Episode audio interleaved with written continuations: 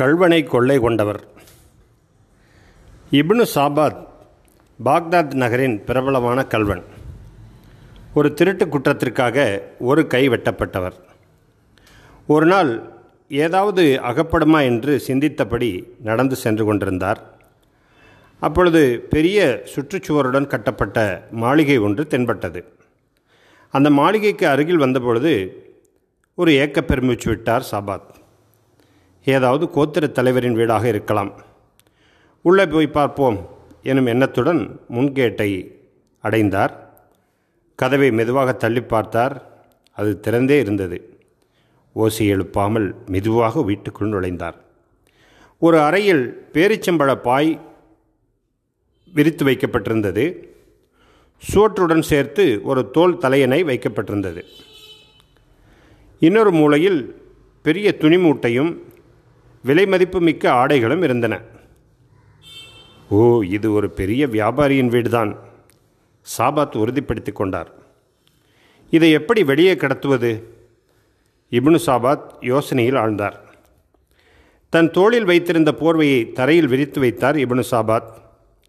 துணிமூட்டைகளை அதில் வைத்து பலமாக கட்ட வெகுநேரம் முயற்சி செய்தும் கட்டு சரியாக வரவில்லை. ஒரே கையால் எப்படி கட்ட முடியும்? இறுதியாக துணியின் ஒரு முனையை வாயில் கவ்வி பிடித்தபடி கட்ட முயன்றார். இருந்தும் சரியாக கட்ட முடியவில்லை. வெகு நேரம் மல்லு கட்டியதால் சோர்ந்து மூச்சிறைக்க நின்றார். அப்பொழுது தனக்கு பின்னால் யாரோ வருவது போன்ற ஓசையை உணர்ந்தார் சாபாத் இங்கிருந்து தப்பித்து ஓடிவிடலாம் என்று நினைக்கும்போது ஒரு லாந்தர் விளக்குடன் இளம் நீர நீல நிறமுள்ள நீண்ட ஜிப்பா அணிந்திருந்த ஒரு மனிதர் நின்றிருந்தார். அதிர்ச்சியுடன் திகைத்து போய் நின்றிருந்த சாபாத்திடம் அந்த மனிதர் புன்வருவருடன் கூறினார் இந்த வேலையை உம்மால் தனியாக செய்ய முடியாது. இங்கு வெளிச்சமும் இல்லை அல்லவா? நீங்கள் மிகவும் சோர்ந்து விட்டீர்கள். மூச்சு வேறு வாங்குகிறீர்கள். வாருங்கள் நான் சாப்பிடுவதற்கு ஏதாவது கொண்டு வருகிறேன். நீங்கள் சற்று ஓய்வெடுத்துக் கொள்ளுங்கள். மூச்சு வாங்குவது சரியாகட்டும். அதன் பின் நாம் இந்த வேலையை செய்யலாம் என்று சொல்லிவிட்டு அந்த மனிதர் வீட்டுக்குள் போனார். இந்த மனிதர் இந்த மாளிகையின் உரிமையாளராக இருப்பாரோ? அவர் சதி செய்ய நினைக்கிறாரோ? என்னை இங்கே இருக்க செய்துவிட்டு ஏதாவது ஆயுதம் எடுக்கவோ வேறு ஆள்களை அழைத்து வரவோ செய்வாரோ? இப்னு சாபாத் யோசனையில் ஆழ்ந்தபோது அந்த மனிதர் ஒரு பால் பாத்திரத்துடன் திரும்பி வந்தார். பாலை சாபாத்திடம் கொடுத்து குடிக்கச் செய்தார். சாபாத் மீண்டும் சிந்தனையில் மூழ்கினார். ஒருவேளை இந்த மனிதரும் நம்மைப் போல திருட வந்திருப்பாரோ? எதிர்பாராத விதமாக இருவரும் ஒரே இடத்திற்கு வந்திருக்கலாம். பால் பாத்திரத்தை திருப்பிக் கொடுத்த பின் இப்னு சாபாத் மெதுவாக கூறினார். நான் கூறுவதை கவனமாக கேள். இங்கு எடுக்கும் பொருள்களில் உனக்கு பாதி கிடைக்கும் என்ற நப்பாசை கொள்ள வேண்டாம். நாம் இங்கு எடுக்கும் பொருள்களை பங்கு போட்டுக் கொள்ளலாம். நான் தான் இங்கு முதலில் வந்தவன். என் வேலை முடியும் கட்டத்தில் தான் நீ இங்கு வந்தாய். அந்த மனிதர் சாபாத் சொன்ன அனைத்தையும் கேட்டார். அவர் சொல்வது சரிதான் என்பது போல தலையை ஆட்டினார். இருவரும் சேர்ந்து முதலில் ஒரு பெரிய மூட்டையை கட்டினார்கள். அதன் பின் ஒரு சிறிய மூட்டையையும் கட்டினார்கள். அந்த சிறிய மூட்டையை சாபாத்தின் தலையில் வைத்தார். பெரிய மூட்டையை அந்த மனிதர் தன் தலையில் வைத்து கொண்டார். இருவரும் பெரிய வாயில் வழியாக வெளியே நடந்தனர். பயணத்தை தொடர்ந்தனர். பாரத்தை சுமந்து பழக்கமில்லாத அந்த மனிதர் மிகவும் துன்புற்று மெதுவாக நடந்தார். இபுனு சாபாத் அந்த மனிதரை திட்டி திட்டிவிட்டு ஒரு அடியும் அடித்தார். பின் கூறினார் பேராசை பிடித்தவனே சுமக்க முடியாத அளவுக்கு பெரிய சுமையை ஏன் தூக்குகிறாய்? அந்த மனிதரோ சப்தம் இல்லாமல் வேகமாக நடக்க முயன்றார்.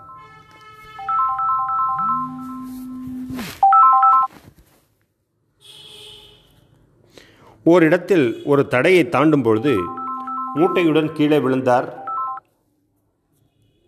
அந்த மனிதர். கோபம் தலைக்கேறிய இப்னு சாபாத் பொறுப்பற்றவனே சுமக்க முடியாத சுமையை உன்னை யார் சுமக்கச் சொன்னது? என்று கூறி ஒரு உதயம் விட்டார். அந்த மனிதரோ ஒன்றும் பேசாமல் தள்ளாடிபடி தள்ளாடியபடி மீண்டும் மூட்டையை தன் தலையில் வைத்து நடந்தார். அவர்கள் நடந்து ஊரை தாண்டி காட்டுப்பகுதிக்கு வந்தனர். அப்போது இப்னு சாபாத் கூச்சலிட்டபடியே ஏய் நில். எங்கே நீ போய்க்கொண்டே இருக்கிறாய்? உன் மீட்டை மூட்டையை கீழே போடு என்றார். அந்த மனிதர் தன் தலையில் இருந்த மூட்டையை இறக்கி வைத்தார். அந்த மனிதர் மிகவும் களைத்து போய் மூச்சு வாங்கினார். பின் இப்னு சாபாத்துக்கு கை கொடுத்த கை கொடுக்க பின் பணிவாக கூறினார் உங்களுக்கு முழு திருப்தியும் ஏற்படும் வண்ணம் என்னால் செயல்பட முடியாமல் போனதற்கு வருந்துகிறேன். நீங்கள் மிகவும் சங்கடப்பட்டிருப்பீர்கள் மன்னித்து விடுங்கள் என்று கூறிவிட்டு அந்த மனிதர் அங்கிருந்து செல்லத் தொடங்கினார். தான் திருடி வந்ததில் ஏதாவது கொஞ்சத்தை அவருக்கு கொடுக்கவும் சாபாத்துக்கு தோன்றவில்லை. அந்த மனிதரின் பணிவான வார்த்தைகள் இப்னு சாபாத்தை நிகழச் செய்தது. என்ன மனிதர் இவர்? மிகவும் விய வியப்புக்குரியவராக இருக்கிறாரே. சாபாத் சத்தமாக கேட்டார். உனக்கு பங்கு ஒன்றும் வேண்டாமா? அந்த மனிதர் கூறினார் வேண்டாம். நீங்களே வைத்துக் கொள்ளுங்கள். தாங்கள் என் விருந்தாளியாக வந்தவர் அல்லவா? இப்னு சாபாத் கேட்டார் என்ன அது? உங்கள் வீடா? அந்த மனிதர் ஆமாம். அது என் வீடு தான் அதை நீங்கள் நேரில் பார்த்தீர்கள் அல்லவா? தேவை ஏற்படும் போதெல்லாம் தாங்கள் அங்கே வரலாம். தங்களுக்கு தேவையான உதவிகளை நான் செய்து தருவேன் என்று கூறிவிட்டு அந்த மனிதர் விடைபெற்றார். இப்னு சாபாத் செய்வதறியாது பிரமிப்புடன் ஒன்றும் பேசாமல் அவர் உதடுகள் ஒட்டி வைத்ததைப் போல நின்றார். இவர் என்ன ஒரு வியப்புக்குரிய மனிதர்? ஒரு கல்வனுடன் இவ்வளவு பெருந்தன்மையுடன் நடந்து கொண்டிருக்கிறார். இப்னு சாபாத் விடியும் வரை சிந்தனைகள் அலைமோத அங்கேயே அமர்ந்தார். இருந்தும் அவர் மனம் நிம்மதி பெறவில்லை. விடைபெற்று செல்லும் பொழுது மீண்டும் வரவேண்டும் என்று அந்த மனிதர் கூறினார். இன்று திருடிய பொருள்களை எங்கே பதுக்கி வைப்பது என்ற சிந்தனை இல்லை. பிடிக்கப்படுவோமோ எனும் பயம் ஏதும் இல்லை சாபாத்தின் மனம் மிகவும் குழம்பி போனது. தனக்கு இவ்வளவு பெரிய உதவி செய்த அந்த மிகப்பெரிய மனிதரை போய் பார்க்க வேண்டும். இல்லை என்றால் மனம் நிம்மதி அடையாது. மேலும் சிந்திக்காமல் நகரத்தை நோக்கி புறப்பட்டார் சாபாத். பாக்தாதின் தெருக்களை கடந்து அந்த மாளிகையை அடைந்தார். அருகிலுள்ள வீட்டில் இருந்தவர்களிடம் இது எந்த வியாபாரியின் வீடு? என்று கேட்டார். அவர் வியாபாரி அல்ல பாக்தாதின் பெருமைக்குரிய மாமனிதரான ஜுனைத் அவர்களின் வீடு என்று பதிலளித்தார்கள். இப்னு சாபாத் அனுமதி ஏதும் கேட்காமல் வீட்டுக்குள் நுழைந்தார். அப்பொழுது ஹஜ்ரத் ஜுனைத் அல் பக்தாதி அவர்கள் கட்டிலில் அமர்ந்திருந்தார். ஈமானின் ஒளி ததும்பும் முகம் இறை நம்பிக்கையின் ஒளி ததும்பும் முகம் அவரை பார்த்ததும் அவர் அவர் முன் மண்டியிட்டு கதறி அழுதார் சாபாத். கண்களில் தாரை தாரையாக கண்ணீர் வழிந்தது. ஜுனைத் அல் பாக்தாதி சாபாத்தின் தலையை தூக்கியபடி கூறினார். படைத்தவனும் காப்பாளனுமாகிய இறைவனுக்கு மட்டுமே அடிபணிய வேண்டும். எழுந்திருங்கள். இப்னு சாபாத்தின் மனம் மாறியது. இமாம் ஜுனைத் பக்தாதி அவர்கள் அவரை தன் மாணவராக ஏற்று ஆதரித்தார். பிற்காலத்தில் பெரும் புகழுடன் வரலாற்றில் இடம் பிடித்தார் அறிஞர் இப்னு சாபாத். இந்த கட்டுரை மௌலானா முகமது யூசுஃப் இஸ்லாஹி அவர்கள் எழுதியது. சமீபத்தில் இறைவனிடம் சேர்ந்துவிட்ட அந்த மௌலானா யூசுஃப் இஸ்லாஹி அவர்களை அவர்களுடைய நினைவாக அவர்கள் எழுதிய இந்த கட்டுரை சமரசம் இதழில் வெளிவந்துள்ளது. சமரசம் ஒன் டு ஃபிஃப்டீன் ஜனவரி ரெண்டாயிரத்தி இருபத்தி ரெண்டு இதழில் வெளிவந்துள்ள இந்த கட்டுரை மிகச்சிறந்த கட்டுரை. இதுபோன்ற சிறந்த கட்டுரைகளை படிப்பதற்கு சமரசம் இதழை சப்ஸ்கிரைப் செய்யுங்கள். மாதம் இருமுறை வரக்கூடிய இந்த பத்திரிகை சந்தா ஆண்டு சந்தா நானூற்றி ஐம்பது ரூபாய். இப்பொழுது இந்த டிசம்பர் மாதத்திற்காக மட்டும் இன்னும் ஓரிரு நாட்களுக்கு அது நீடிக்கப்படலாம். முந்நூற்றி ஐம்பது ரூபா தான் போட்டிருக்காங்க. இயன்றவர்கள் சந்தா செலுத்துமாறு அன்போடு கேட்டுக்கொள்கிறோம்.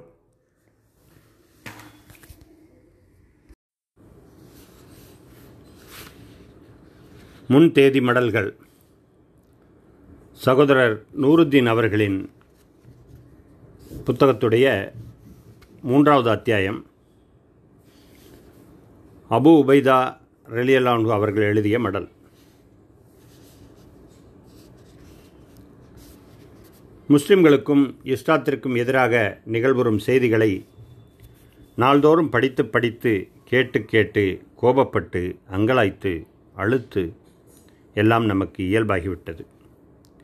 அதில் அடிப்படையான ஒரு விஷயத்தை நம்மில் பெரும்பாலோர் கவனிக்க தவறியிருக்கிறோம். போர்க்களமானாலும் சரி சமுதாயத்தில் பழக வேண்டிய மக்களானாலும் சரி நயவஞ்சகர்களையும் எதிரிகளையும் அவர்களது செயல்பாடுகளையும் நன்றாகவே அறிந்து வைத்திருந்தார்கள் நபியவர்களின் நபியவர்களும் பின்னர் வந்த கலிஃபாக்களும். இவ்விஷயத்தில் ஹலிஃபா அபுபக்கர் அலிலான்கு அவர்கள் அறிவுத்திறம் அபாரமாய் வெளிப்பட்ட மடல் ஒன்று உண்டு வாசிப்போம் அதற்கு முன் முகமது நபி சல்லல்லா அலிஸ்லாம் அவர்களின் மரணத்திற்கு பிறகு அபுபக்கர் அலிலான்கு அவர்கள் ஹலிஃபாவாக பொறுப்பேற்று கொண்டதும் ரோமர்களுடனும் பாரசீகர்களுடனும் போர் தொடங்கியது ரோம சாம்ராஜ்யமும் பாரசீகமும் அக்காலத்திய வல்லரசுகள் என்று படித்திருப்பீர்கள் கேள்விப்பட்டிருப்பீர்கள் படைபலம் தளவாட வசதிகள் போர் அனுபவம் என்று அவர்களது இராணுவம் பெரும் வலிமை கொண்டது. ரோமர்களின் ஆட்சியில் இருந்த ஷாம் பகுதிக்கு தோழர்களின் தலைமையில் முஸ்லிம்களின் படை வந்து சேர்ந்தது. அக்காலத்து ஷாம் என்பதை இக்காலத்திய சிரியா நாடு என்று பொதுவாக சொல்லலாம். பொதுவாக மட்டும்தான். ஏனென்றால் இன்றைய Lebanon Syria Jordan Palestine Cyprus நாடுகள் உள்ளடங்கியது அன்றைய ஷாம். இவ்வளவு பெரிய பகுதியை அதை ஆண்டு கொண்டிருந்த வல்லரசை நோக்கித்தான் முஸ்லிம் படைகள் வந்தன. நான்கு படைப்பிரிவுகள் நான்கு முக்கிய தோழர்கள் அதன் தளபதிகள் என்று நிர்ணயித்திருந்தார் அபுபக்கர் அல்லான்கு அவர்கள். அவர்களுள் ஒரு தளபதியான அபு உபைதா இபுனுல் ஜர்ரா ரலியல்லான்கு அவர்களுக்கும் ஹலிஃபாவுக்கும் இடையே நிகழ்ந்த மடல் பரிமாற்றம் மட்டும் நமக்கு இந்த மடலில் போதும். முஸ்லிம்களின் படை திரண்டு வந்ததும் அதை ரோமர்கள் லேசாக கருதி ஒதுக்கிவிடவில்லை. அவர்களும் பெருமளவில் ஆயத்தமாகினர்.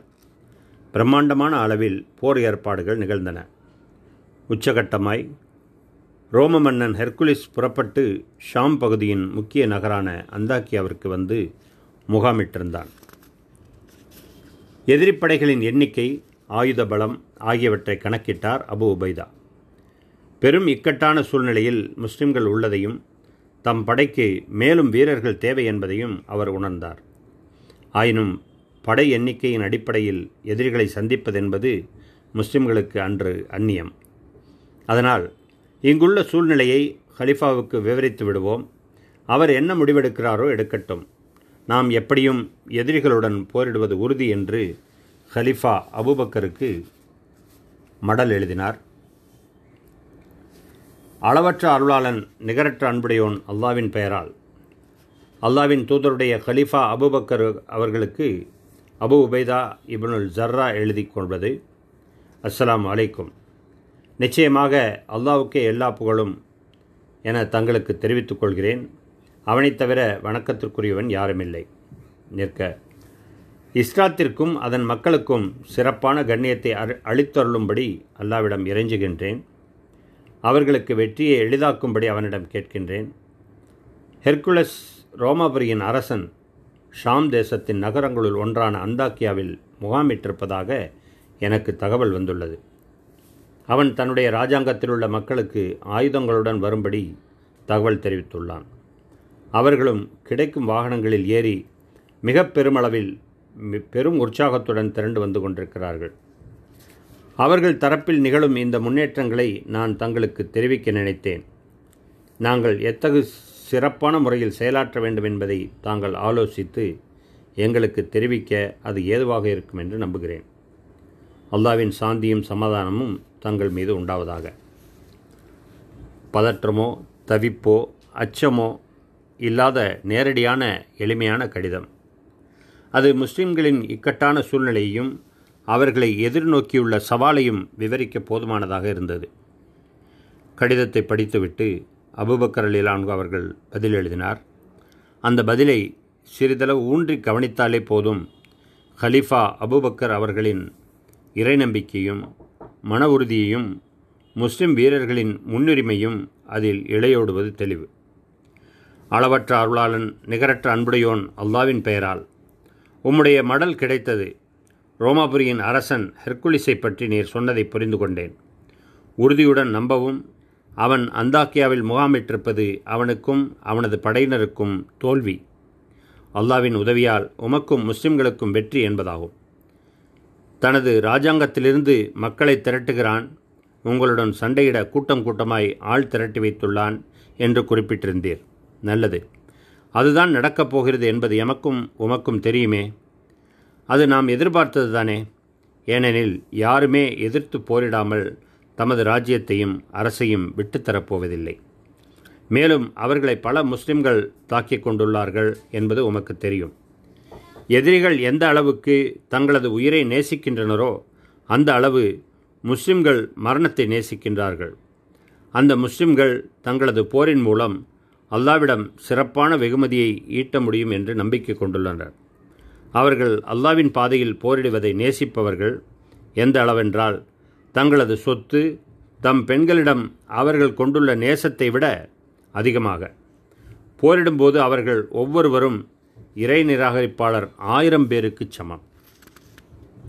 ஆகவே உமது எதிரியை உம் படையினருடன் சந்திப்பீராக. உம்முடன் இணைய முடியாத முஸ்லிம்களை நினைத்து வருத்தமோ துயரமோ அடைய வேண்டாம். ஏனெனில் நிச்சயமாக அல்லாஹ் உங்களுடன் இருக்கின்றான். நான் மேற்சொன்ன இவையெல்லாம் ஒருபுறம் இருக்க. நான் மேற்கொண்டு உமக்கு வீரர்களை அனுப்பி வைப்பேன். நீர் திருப்தியுறும் வகையில் அவர்கள் எண்ணிக்கையில் நிறைந்திருப்பர். அதன் பிறகு உமக்கு மேலும் வீரர்கள் தேவைப்பட மாட்டார்கள் இன்ஷா அல்லா அல்லாவின் சாந்தியும் கருணையும் நற்பேரும் உங்கள் அனைவர் மீதும் பொழியட்டுமாக. அச்சமயம் அத்தளபதியின் வசம் இருந்த பலம் என்ன? எதிரிகளை விட குறைவான எண்ணிக்கையில் இருந்தாலும் முஸ்லிம் படையினரின் வீரமும் அவர்களது ஆன்ம பலமும் மட்டுமே. அபுபக்கர் அலிலானு அவர்கள் முதலில் தமது தளபதியை உள்ளத்தளவில் வலுவூட்டுகின்றார். எதிரிகள் தரப்பில் நடப்பவை எதுவும் விசித்திரமில்லை. அவையெல்லாம் எதிர்பார்த்தவைதான் என்பதை விவரித்து தம்முடைய தளபதியை மனோரீதியாக தயார்படுத்துகின்றார். அதையெல்லாம் சொல்லிவிட்டு போ சென்று எதிரியுடன் கட்டி புரண்டு உருள் என்று கைவிட்டு விடவில்லை. அதிகப்படியான வீரர்கள் அனுப்பி வைக்கப்படுவர் என்று உறுதியளித்து மடல். பிறகு முஸ்லிம்கள் ரோம வல்லரசை விரட்டியதும் வென்றதும் வரலாறு. அடுத்து வேறு மடல் ஒன்று பார்ப்போம். அஸ்லாம்.